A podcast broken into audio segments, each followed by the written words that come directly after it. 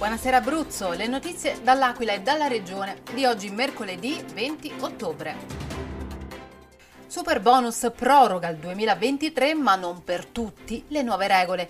Il Consiglio dei Ministri approva la proroga al 2023 del super bonus ma non del bonus facciate. Nel nostro speciale lo trovate in apertura del capoluogo i dettagli del documento programmatico di bilancio e nella manovra fiscale 2022 è previsto anche il taglio dell'IVA sugli assorbenti dal 22 al 10%, la cosiddetta tampon tax.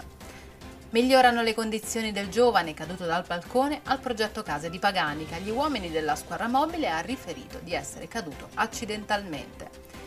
Rocca di mezzo alunni e familiari positivi al Covid-19, proroga per l'ordinanza di chiusura delle scuole.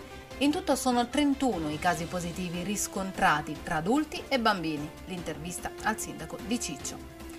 File al freddo per controllare il Green Pass obbligatorio per accedere in facoltà.